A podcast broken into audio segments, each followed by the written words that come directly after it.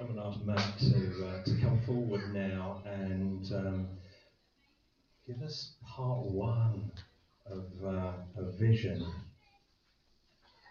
bearing in mind those promises that have just been made. Oh, not just been made, uh, have always been there, but we've been reminded of them. Thank you, Matt. Good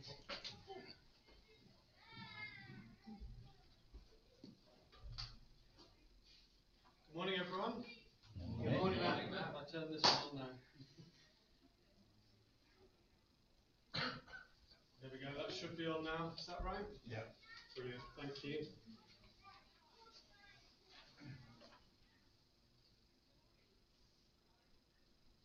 Well, it's as always a joy to be here today and with all of us as our church family. And uh, even though Gary introduced it as part one, it's kind of part two as well in a way. Because last week Gary introduced our Hedingham vision and values, uh, the leaflet that's over here, and spoke about uh, some of that. Now, as he said last week, there's so much in there really. You could speak what, for weeks and weeks on end. Maybe people will about some of the things that are in there. Of course, just doing a little advert, you can catch up on that by listening uh, to the podcast. You can find that in any good podcast app, as they will say on TV. Um, just search Hedingham Baptist and you can find all the messages uh, that come from here. Okay, so I've not used this before. Let's see. It works.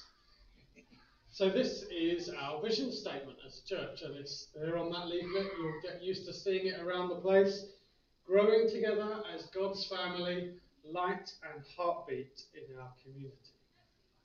And this is a more, perhaps more visual way of understanding that vision statement. Um, apologies if it's too small for those of you at the back, uh, but it's the same thing, just in a graphic. And you'll start to see it around, I think uh, on some of our literature, on some of the printed stuff, and hopefully in the people that you see here at church as well. Well, we're going to think about this a bit more this morning and what it means for us, how we live this out. But before we dive into that, I want to ask you a question, a popular and perhaps a familiar one.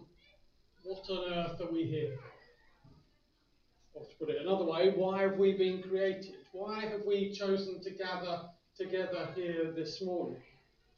Is there any point to life? Or to use the phrase from week one of the Alpha course, those of you that have done that, is there more to life than this? Well, I think we need to look at that in two ways, really. We need to ask ourselves, what do we exist for as individuals? And we need to ask ourselves as a church, as a community of believers, why do we exist?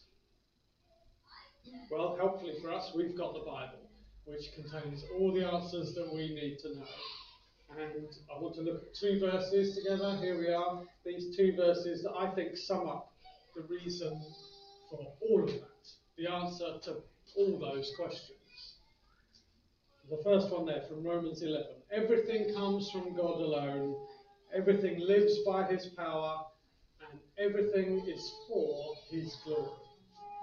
That couldn't be uh, more unequivocal, could it really? Everything is for his glory. You had a question as to why you're here, why you exist, what life is all about, it's for his glory. Proverbs 14, uh, 16, chapter verse 4 says, The Lord has made everything for his own purposes. So if you look at those two verses together, everything's been made for his purposes. And what is his purpose? His glory. So that leads us naturally to the question really, well, what is glory? What is his glory? Well, in summary, it's who God is. It's the very essence of his nature. It's the weight of his importance, if you like, the radiance of his splendor, the demonstration of his power, the atmosphere of his presence. Those are all ways that we might choose to describe God's glory. It's the expression of his goodness and all his other intrinsic eternal qualities too. Where do we find the glory of God? Well, in many ways, we just need to look around. We need to look at each other. We need to look into our world. Everything created. Remember there in Romans, everything created by God reflects His glory in some way. And we can see that everywhere if we just choose to open our eyes to it. From the smallest microscopic form of life to the vast Milky Way, from sunsets and stars to storms and seasons and calving cows. God's glory is in all of it. Creation reveals our Creator's glory. In nature, we only need to look to learn that God is powerful, that He enjoys variety, that He loves beauty, He's organized, He's wise and creative. We read in Psalm 19, don't we, that the heavens declare the glory of God. It's not just talking about things in a metaphorical way, it means literally too. The heavens, God's creation, declares His glory. And that needs to include you and I too. As you read the Bible, you see God revealing His glory to people in different ways. He revealed it first of all, of course, in the Garden of Eden, where He walked with Adam and Eve. Then to Moses, then in the tabernacle and the temple, then through Jesus and His life and now through you and I, through a church, through a fellowship of believers, He reveals His glory through us. His glory was portrayed in different ways too a consuming fire, a cloud, thunder, smoke, a brilliant light. These are all ways that you know, we hear those words and we recall different stories, don't we, from the Bible, the ways that God revealed his glory to people. And of course, God's glory is best seen in Jesus. He, the light of the world, illuminates God's nature. Hebrews chapter 1 tells us that the Son, that's S O N, is the radiance of God's glory. The sun is the radiance of God's glory. And in John chapter 1, familiar verses, we read that the Word became human and lived among us It carries on, we saw his glory, a glory of grace and truth. So even though this sort of concept of glory is perhaps a little bit nebulous to us, a bit sort of like seeing something in the mist, the Bible says a lot about it. It's there for us to understand. Just as it would be impossible for us to make the sun, S-U-N this time, the sun shine any brighter by anything we do, so it is with God's glory. Yes, He reveals His glory through us, but it's not because of us that His glory is being revealed. We don't add anything to God's glory by our actions. God possesses it all already, just simply because He is God. But the Bible says what we are to do about His glory. And I've tried to summarize it here. We're commanded to recognize His glory, to honor His glory, to declare his glory, to praise his glory, to reflect his glory, and live for his glory. If you've got nothing to do this afternoon, there's a short list to start on some of those things, and I've given you some of the references. Why do we do that? Well, simply because he deserves it. We owe him every honour we can possibly give. God made all things for his glory, and because of that, he deserves all the glory. When we fail to give God glory or when we refuse to, well, I think that's what sin is at its root. All sin really is about failing to give God glory that's due to Him. It's loving something else more than God. It's rebellion. In different ways, well, we're united by that we have all lived for our own glory and not for God's. The Bible says all have sinned and fall short of the glory of God. On the other hand, living for God's glory is the greatest achievement we can accomplish with our lives, and we're united by wanting to do that, by wanting to live for God's glory. That's why we've gathered here this morning. We want to live for God's glory. God says through the prophet Isaiah, They are my own people, and I have created them to bring me glory. So, how do we bring glory to God? Is the next question, really. And there are many ways. And if I asked any of you now, you'd probably be able to give me a, a list of ways that we can bring glory to God. Some of them are there on the screen. Some of them perhaps we've already done together this morning. Well, also, I think through our vision statement, we're summarizing, if you like, those different actions, we're grouping them in different ways that bring glory to God in hopefully a concise and understandable way that each of us should be able to remember, really. Four words we're asking you to remember growing, family, light, heartbeat. If you can remember those four words, I think you'll remember our vision statement and it will remind us ways to live for the glory of God. It's intended as a reminder of who we are as a church and what we're called to do. There's nothing new in it, there's nothing new and surprising. It all comes from the Bible. We are God's family, and we bring glory to Him when we grow in our love for Him and our support for one another. We're called to be a light to our community, shining the love of Christ to those around us. And we're called to be the heartbeat of our community too, bringing God's glory when we provide hope and encouragement to all who need it. So we're going to look a little bit more closely. The first part of our vision statement is about growing together as God's family. So two different graphics there, growing and family. Of course, that's a lifelong journey and one that we're all on together. All of us are growing, or should be, and all of us are family. As we grow in our faith, we learn to love God more and more. And we also learn to love each other more deeply. A couple of verses there for you. Proverbs 11. A life devoted to things is a dead life, a stump. This is the message version. And a God shaped life is a flourishing tree. That's the stark choice that we have before us. Do you want a life that's like a stump, a dead life, or one that's like a flourishing tree? We should seek growth. If something's not growing, it's dead.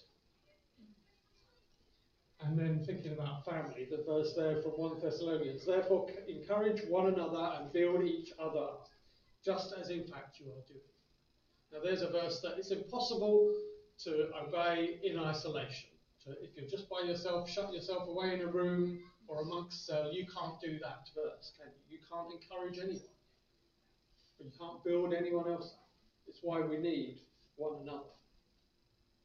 One of the best ways to, for us to grow together as God's family is to spend time together, of course. And that means things like attending church services, participating in a small group, praying together, simply being in each other's lives. When we spend time together, we get to know one another. We learn to support each other through difficult times. And we get to celebrate in the good times too. Another way to grow together as God's family is to serve together. When we serve others, we're not only helping them, but we're also growing ourselves. We're learning to be more like Christ. We learn to put others before ourselves. We learn to work together as a team. We learn to rely on God's strength as we grow together as God's family, we become more like Christ. We become more loving, more compassionate, more forgiving. We become more effective witnesses for Christ in our communities. To move on, the second part then of our vision statement is about being light and heartbeat in our community. This means being a positive force for good in our community. Means shining the love of Christ to those around us. And it means providing hope and encouragement to those who need it. A couple more verses from Matthew 5. You are the light of the world, it starts. Let your light shine before others, that they may see your good deeds and glorify your Father in heaven. What's the other verse we would associate here? Well, don't hide your light under a bushel, is, is the simple way of putting it. And the other verse there next to heartbeat. Do not neglect to show hospitality to strangers, for by doing so, some people have entertained angels without knowing it. There are many ways, aren't there, for us to be light and heartbeat in our community. You could volunteer your time, your skills to help those around us in need. You could simply make donations to local charities, clothing, time, money. We can make ourselves available to friends and neighbours. We as a church can offer our buildings, our facilities. We can simply be kind and compassionate to everyone we meet. We are called to be light and heartbeat in this community, to make a difference, to make our community a better place. And when we do that, we're showing the love of Christ to those around us. This is not just theoretical. So I'm going to ask Gary to introduce us to some real life examples and encouragements from here among us. Thank you, Gary. Thank you, Matt. Can I invite um, Jenny and Mags and Bernard and Mary? I'm so glad you made it, Mary. Come forward now. Thank you.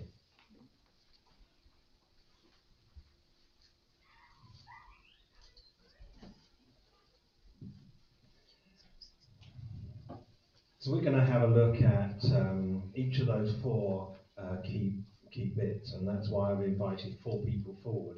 So we're going to start with um, uh, uh, uh, growing, and I've asked um, Bernard just to um, to share with us a little testimony about uh, being unwelcome. So, Bernard, thank you so much.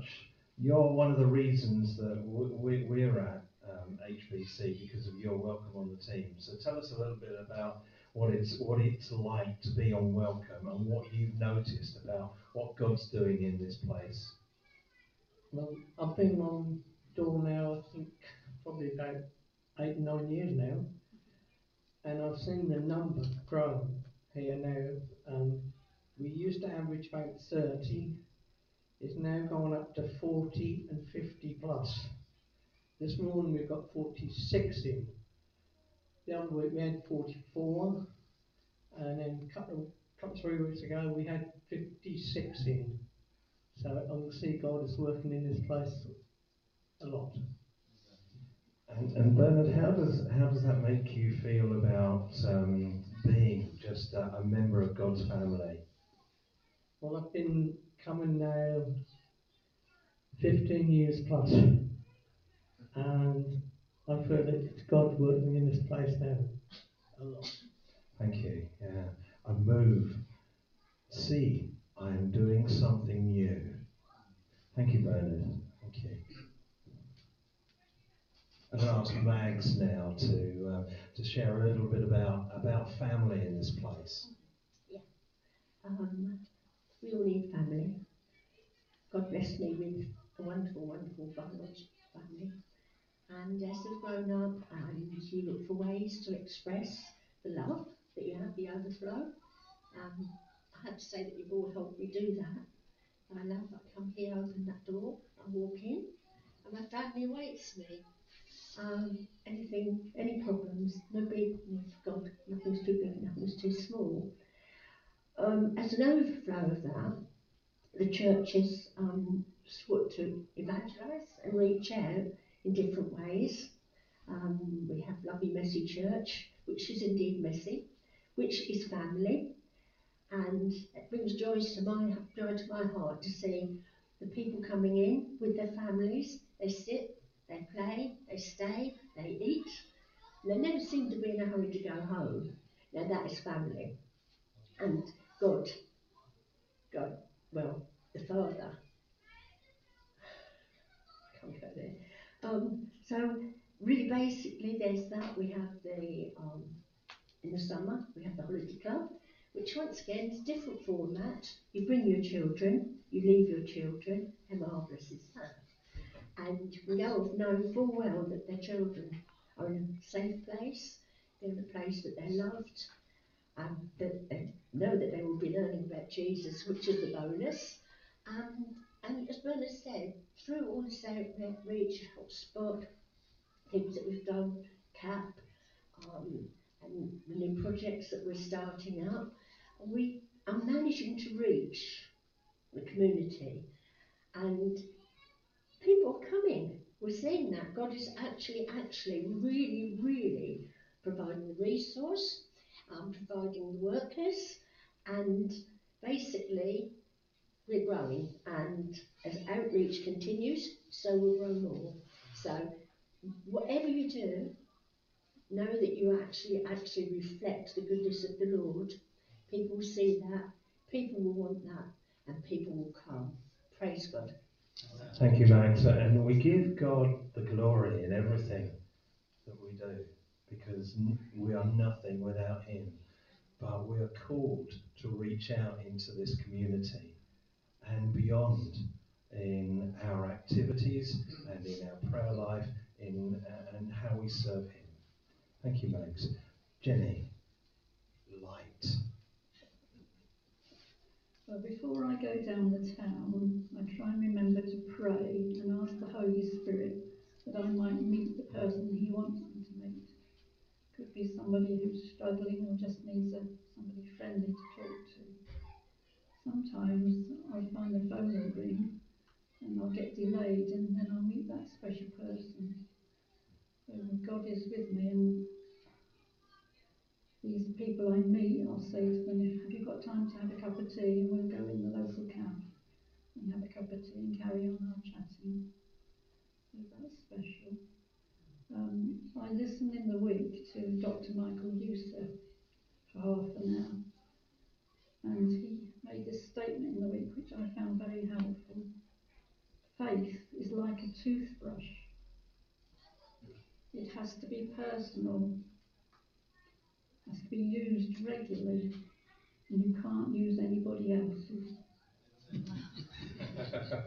I felt that was, that was something you could say to a non-Christian or anybody. And it's enough to remember. Thank you, thank you, Jenny. That's uh, that's that's lovely. I love that toothbrush analogy. I'm gonna I'm gonna use that. No, I'm gonna use my own one. Mary. Um, so we're on the heartbeat. Um, we're making a little noise. Are we making an echo? I'm fine. Well, when I thought about, sorry, mine is written, I'm afraid.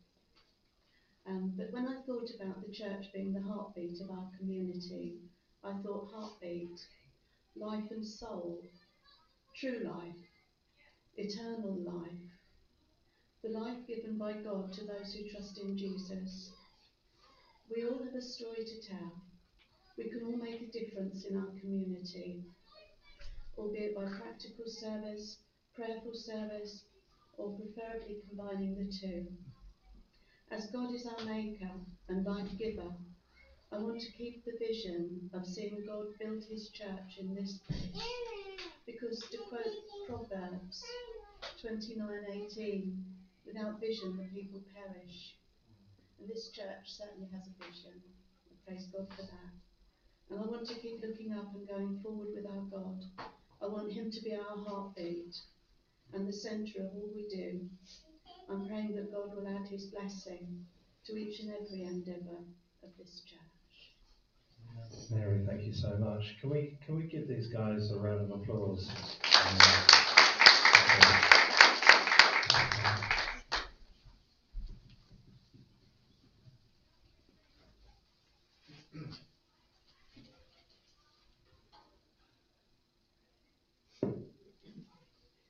Just aware of the time, I'm just going to skip forward a bit. We are coming back to this. There we go. So before we close today, uh, I wanted us to look at a passage together in which I think these four different areas are all reflected. It happens to be one of my favourite passages anyway, uh, and that's because it continues to inspire me in the same way it has done for well nearly all of my adult life. I think it's a passage that acts a bit like a a reset button for me. Help me bring my life back into line with God's will. And hopefully it can for you as well. There really is so much in Romans chapter 12 and the first 18 verses. If you've got your Bible with you, you might want to turn to it. Uh, or it's going to be up here. And you'll see I'm highlighting different bits as we go through.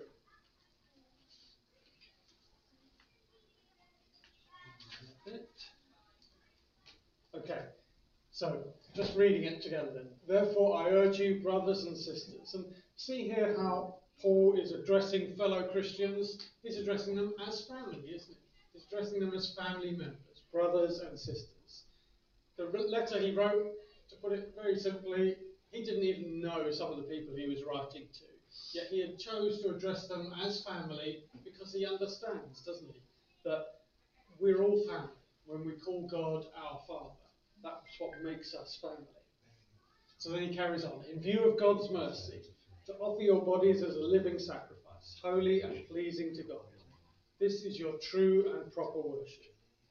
Do not conform to the pattern of this world, but be transformed by the renewing of your mind. And that's, that's about spiritual growth there. When our minds are being transformed by God to become more Christ like by His Spirit. That's spiritual growth. He goes on, then you will be able to test and approve what God's will is. Again, another mark of spiritual growth, spiritual maturity, if you like, that follows growth. Being able to know what God's will is is something that we can also attain if we will grow in Him. He carries on, His good, pleasing, and perfect will. For by the grace given me, I say to every one of you, do not think of yourself more highly than you ought, but rather think of yourself with sober, sober judgment, in accordance with the faith God has distributed to each of you. And again, I've highlighted that green because I think it's more evidence of the importance of growth. We need to know ourselves and know our own faith. None of us, of course, are perfect, so we can be honest with ourselves and with others about what we need to work on, what we need to help, what we need help with, what aspects of our spiritual life we want to grow and develop. He carries on. For each of us, for just as each of us has one body with many members, and these members do not all have the same function, so in Christ we, though many, form one body, and each member belongs to all the others. There's family again. We are many, but we form one family. We're in this together.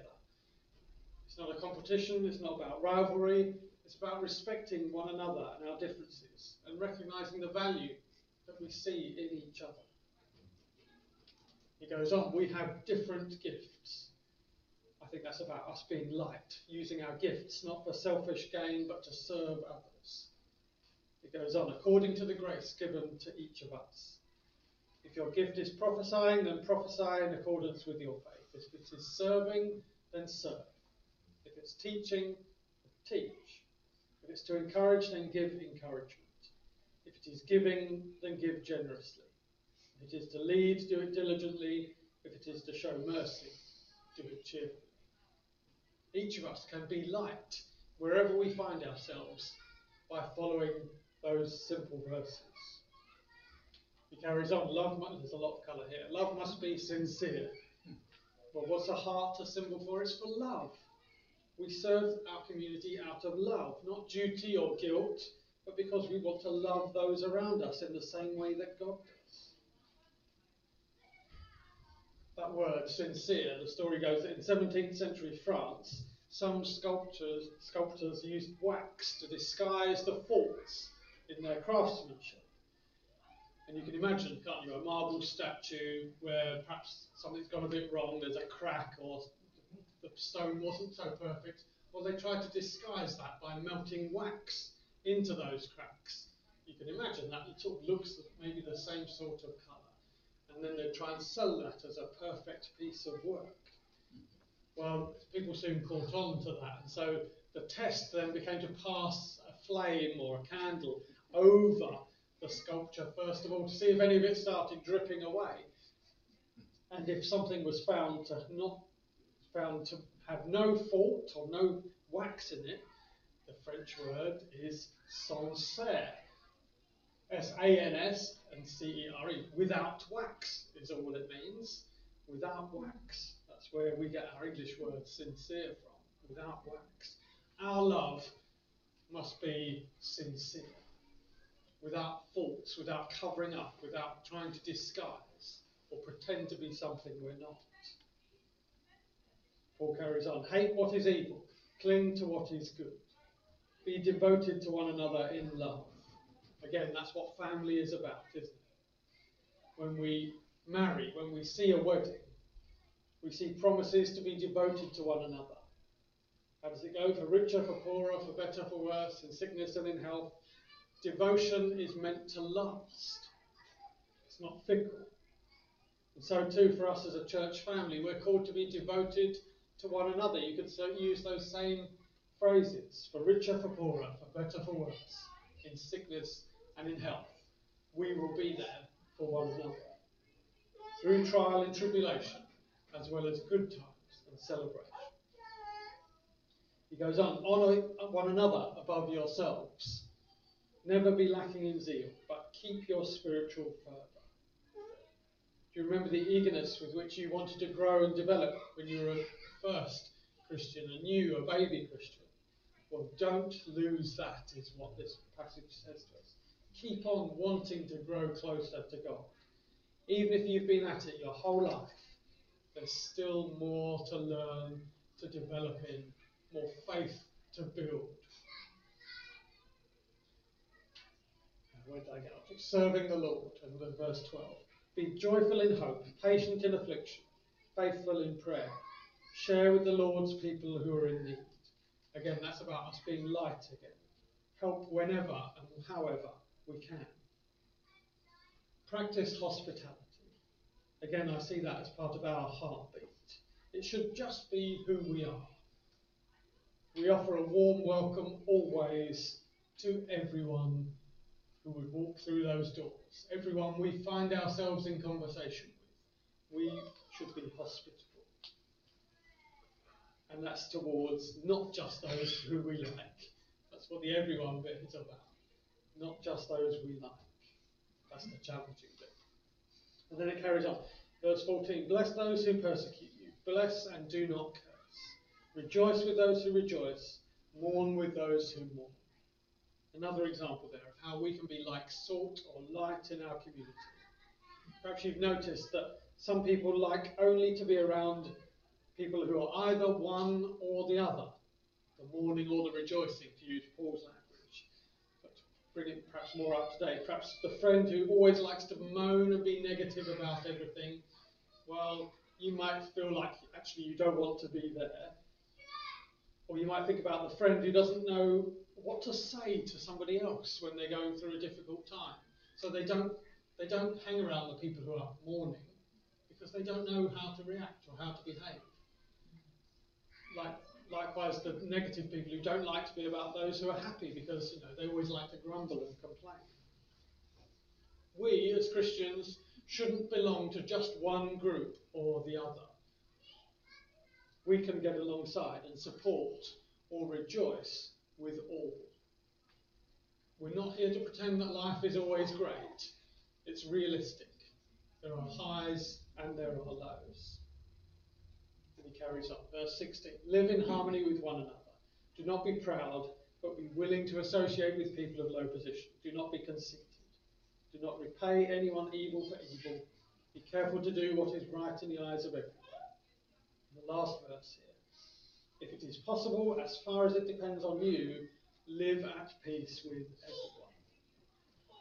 This one applies throughout, really, doesn't it? But I've marked it as being consistent with our heartbeat theme there in red.